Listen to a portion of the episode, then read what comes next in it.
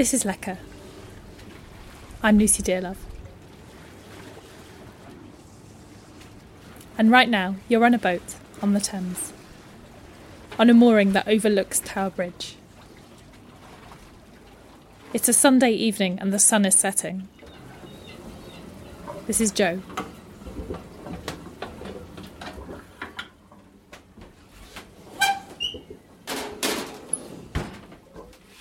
For some reason, when the gas does go, it only goes. It goes. It tends to go on a Friday. Now, when the gas goes, you have to order uh, a replacement canister. So they, they are quite quick. It's a next day delivery, but uh, meaning that if it goes on a Friday, you get it on a Tuesday, and they weigh what the I can't remember the exact weight of them, but they, they're, they're quite hefty, 15 kilos or something like that, 15, 20 kilo gas canisters, uh, and you have to carry them all along the mooring, so along three floating barges and over two rickety bridges to the street for the empties, and then you have to carry the, the heavy, fully you know fully laden gas canisters back. So there's you know there's literally no point in thinking, oh, what am going to do? You're just like, well, that's that that's dinner ruined. I'm going to get a takeaway. it makes you become quite frugal about your your gas consumption when you've physically had to carry it yourself and uh, attach it to your to your, you know your living quarters. Basically, um, it's not just piped in by by a gas company. Sunday roast is something that I only really got into as an adult. Really, um, I don't think it's not something my family particularly did. I don't, I don't know, no particular reason why. It's just not a. I guess we weren't a sort of Sunday roast kind of, not that traditional kind of family. First roast I cooked, um, probably not that long ago, really. Um, maybe about four or five years ago, because I was actually I was vegetarian for years. I stopped eating meat um, when I was around 27, 28 I'd stopped for like I think a good eight years. And it was 2013. I'd been trekking in Peru. I walked 100 miles around a mountain range um, in about 10, 11 days. Was there was a lot of up and down going on involved, involved in that as well. Uh, it was like a quite high altitude trek, um, and I'd eaten, I'd survived on on couscous, peanut butter, and um, sort of tomato paste, that sort of thing. And yeah, and being in a physical state of, you know, completely out of out of everything when I got back to civilization.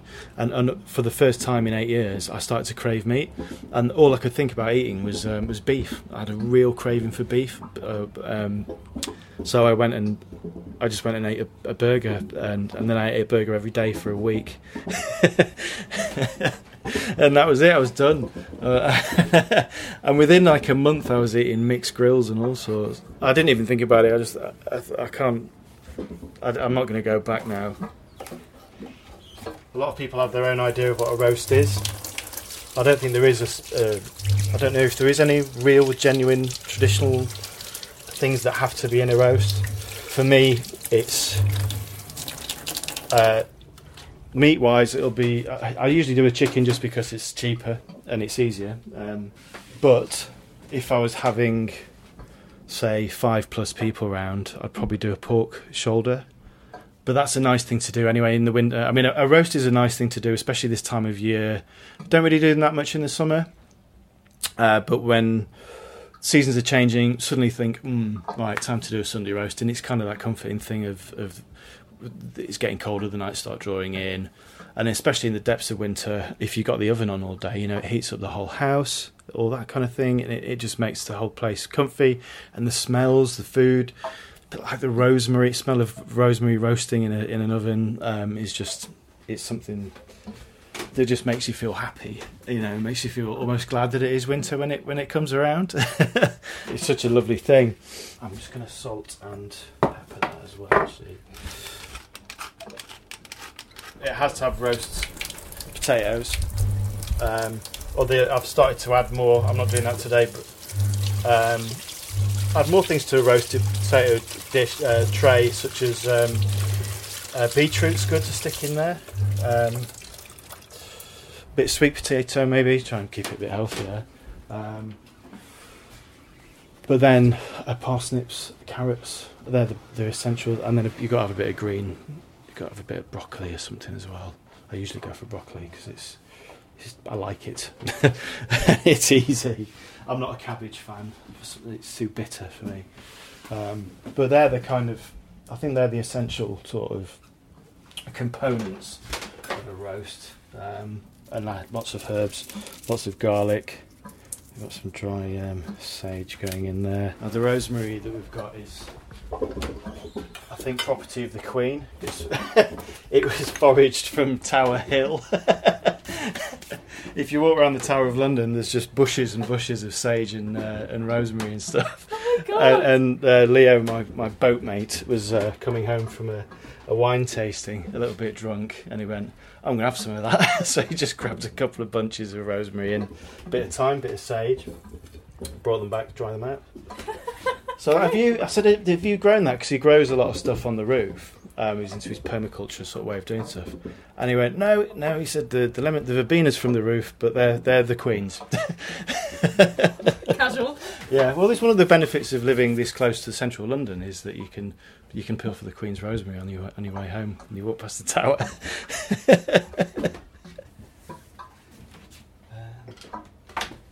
yeah, so pressure cooking the chicken is just a brilliant way of doing it. Not even not just because of the um, the fuel economy economy that you you're doing.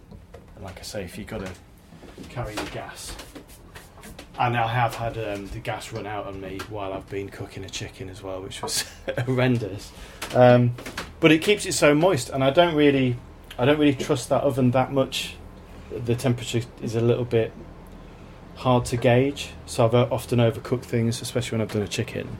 Um, but doing it with the pressure cooker, it makes it, um, it keeps all the moisture in, so you just don't get a dry chicken. It's really easy to not overcook it. I found a, a, a really a good gauge online, which is six minutes uh, a pound, I think. Six minutes a pound, because it was an American website. Um, so if I, I going to do that chicken for like 22 minutes in the pressure cooker, and then whack it in the oven for 15 and crisp it off. Absolutely perfect. Um, even though it's technically not, it's kind of cheating when it comes to a Sunday roast. Um, but it's perfect. And then you get your nice bit of stock in the bottom that you can use for gravy. Uh, and again, once you've got all your bits off, you stick the carcass straight back in the in the pressure cooker with what you've already got left in there. And make a stock with it in like 40 minutes or something. Um, I'm going to put the potatoes in now. So roast potatoes have been nicely uh, parboiled and give them a good shake around for a nice bit of crispiness. Fluff them up.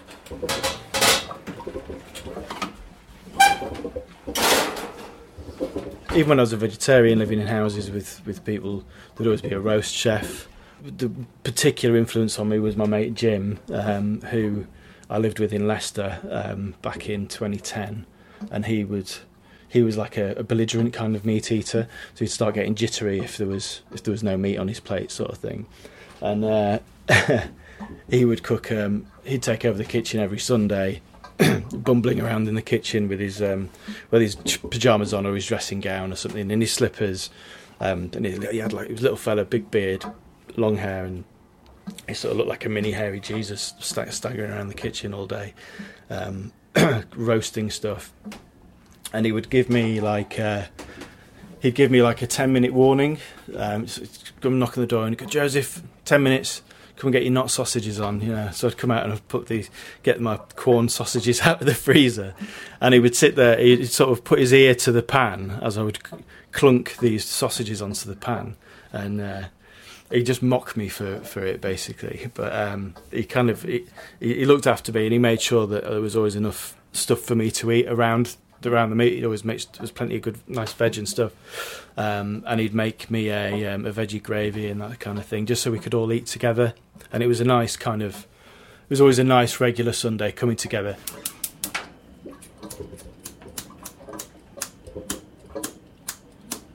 Come on. Even the light is not working now. Oh, without losing all the hairs on my hands as well.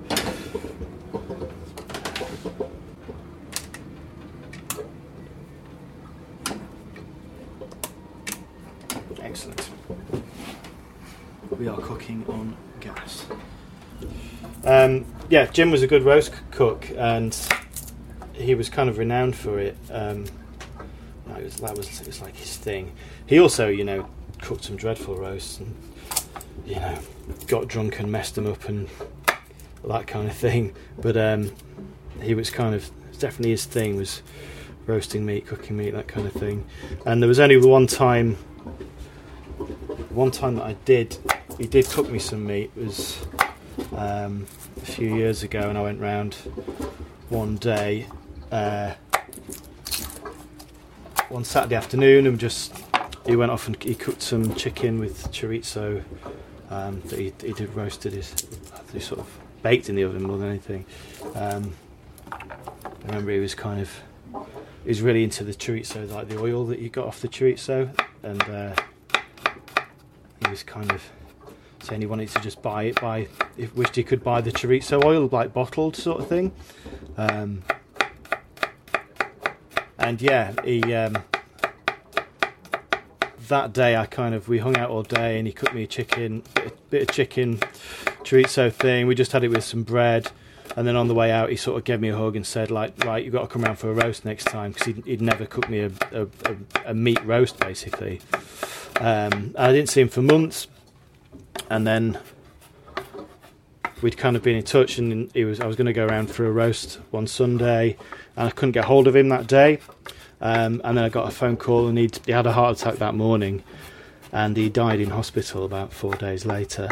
But he sort of never regained consciousness, sort of thing. So never actually got to have that roast with him. Um, what I found in the sort of months after he died, I found myself really starting to getting quite into cooking roasts a lot more, um, and particularly sort of inviting people around. And whenever I um, bit of garlic all over the place now. Uh, whenever I'd go up to my mum's house up in Sheffield and use her kitchen, I'd sort of try and get us, get the family round and cook a big. Start getting into roasting roasting meats properly and like roasting like a, a seven-hour sort of pork shoulder and that sort of thing. And yeah, re- I, for the first time in my life, really sort of got into doing it as regular, quite regularly, almost every weekend and and that sort of thing.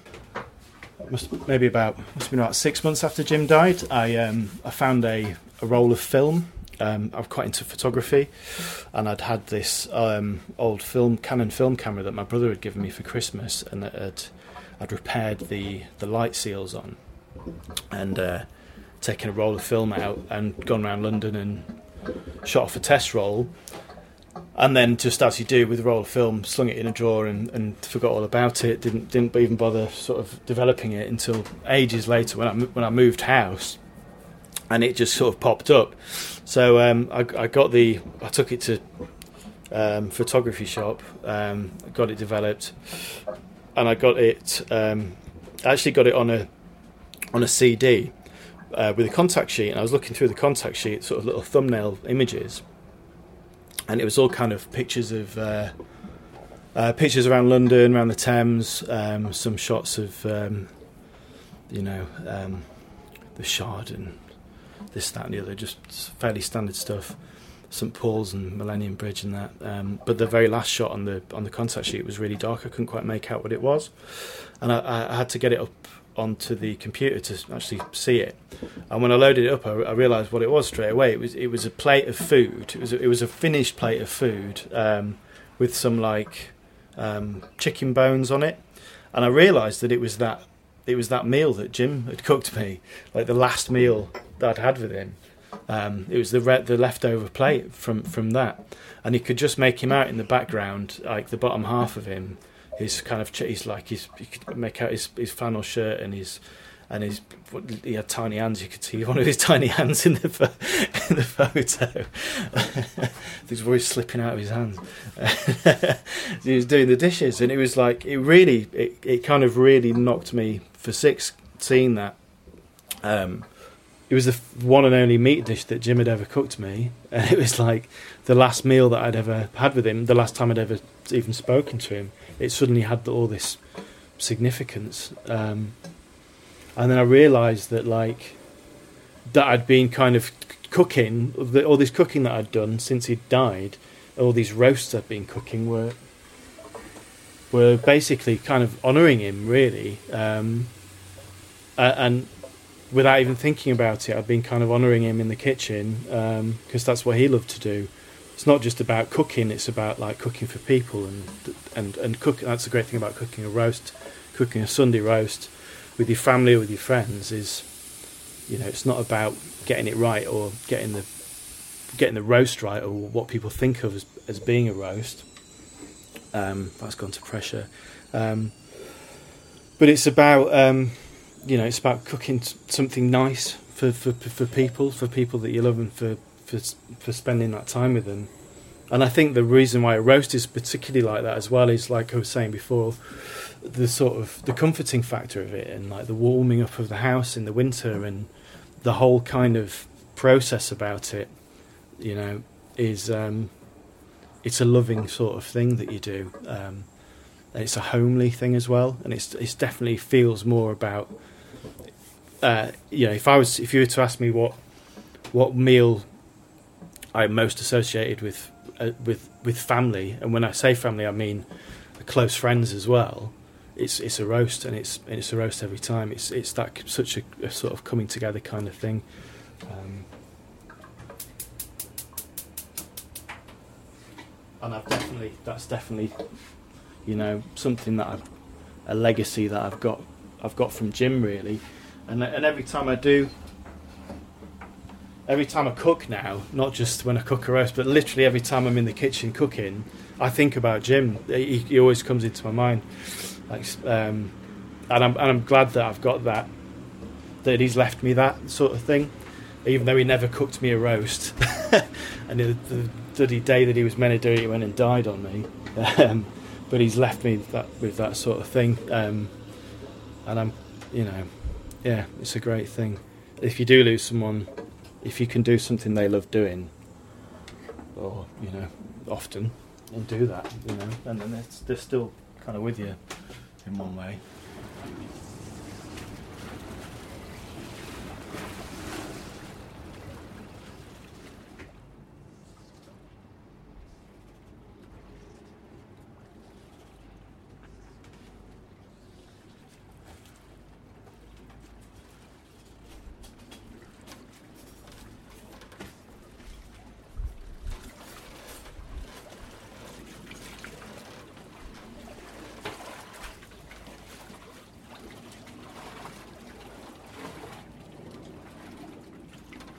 Thanks so much to Joe for telling this story so beautifully.